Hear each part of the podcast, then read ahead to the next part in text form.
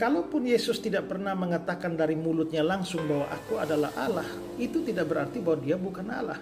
Karena tidak pernah ada kata-kata langsung dari mulutnya yang menyangkali bahwa dirinya adalah Allah.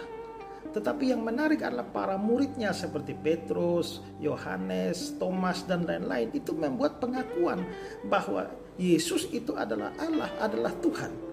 Lalu kalau gerombolan sebelah itu mau mengatakan itu kan kata Thomas, itu kan kata Petrus, itu kan kata Yohanes, bukan kata-kata Yesus langsung.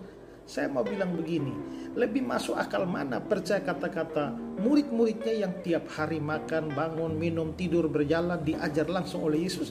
Atau percaya kalian yang hidup 2000 tahun setelah dia dan kenal dia pun tidak. Menurut saya yang waras itu lebih percaya murid-murid daripada percaya kalian. Jadi lebih baik saya percaya mereka Yesus Tuhan dan Allah daripada percaya kalian. Oke? Okay?